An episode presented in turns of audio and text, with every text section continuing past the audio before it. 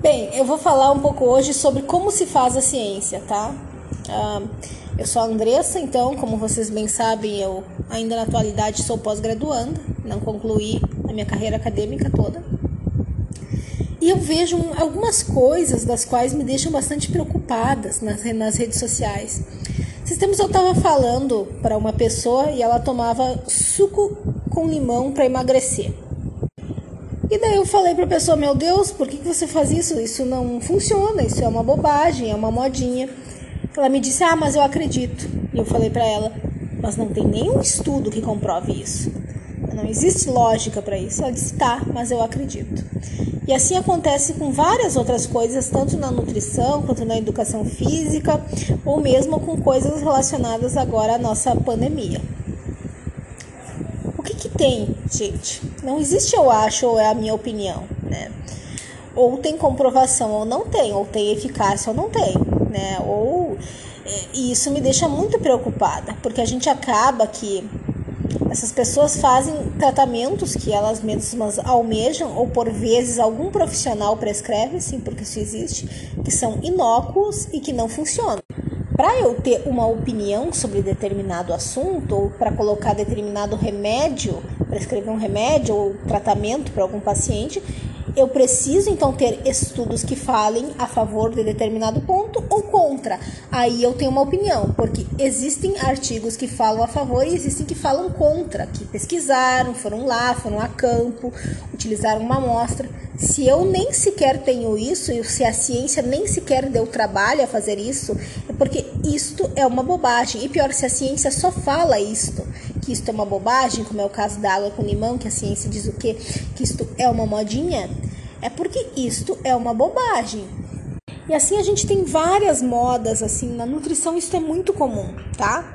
Uh, que, é a, que é a questão do suco detox, que é utilizado como elixir da imortalidade, ou mesmo as pessoas, ah, tomar detox emagrece, né? Ah, fazer jejum emagrece. Não, que emagrece permanece sempre a mesma coisa é, continua sendo déficit calórico. Você pode tomar suco detox, mas se você não estiver em déficit calórico, você não irá emagrecer. Então as pessoas vendem muito isso como se isso fosse um fenômeno que fosse ocorrer através de alguns pequenos pontos. Inclusive, detox não é nem tratado na literatura, tá certo? Isso não tá na, na Krause, não tá em nenhum em tratado de nutrição, tá?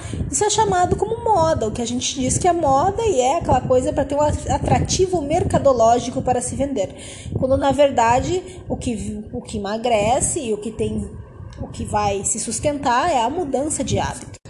E daí eu tento explicar para essas pessoas. Bom, quando o Koch ele, ele, como funciona a ciência? Ciência se faz através de artigos científicos, tá bem? Não é um artigo da revista Veja, não é um artigo da Época, não é um artigo da, da revista da banca que é vendida lá.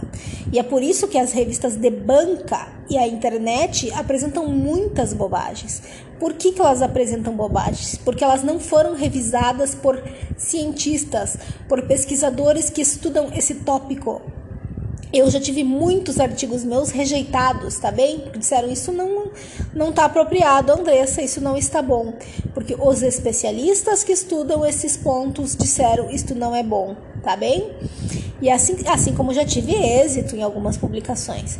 A revista da banca a internet não serve como posicionamento para as ciências da saúde, senão seria muito fácil qualquer um buscando uma breve pesquisa ali ou comprando revistinha tornar-se-ia médico, nutricionista, fisioterapeuta, profissional de saúde ou engenheiro, etc, etc.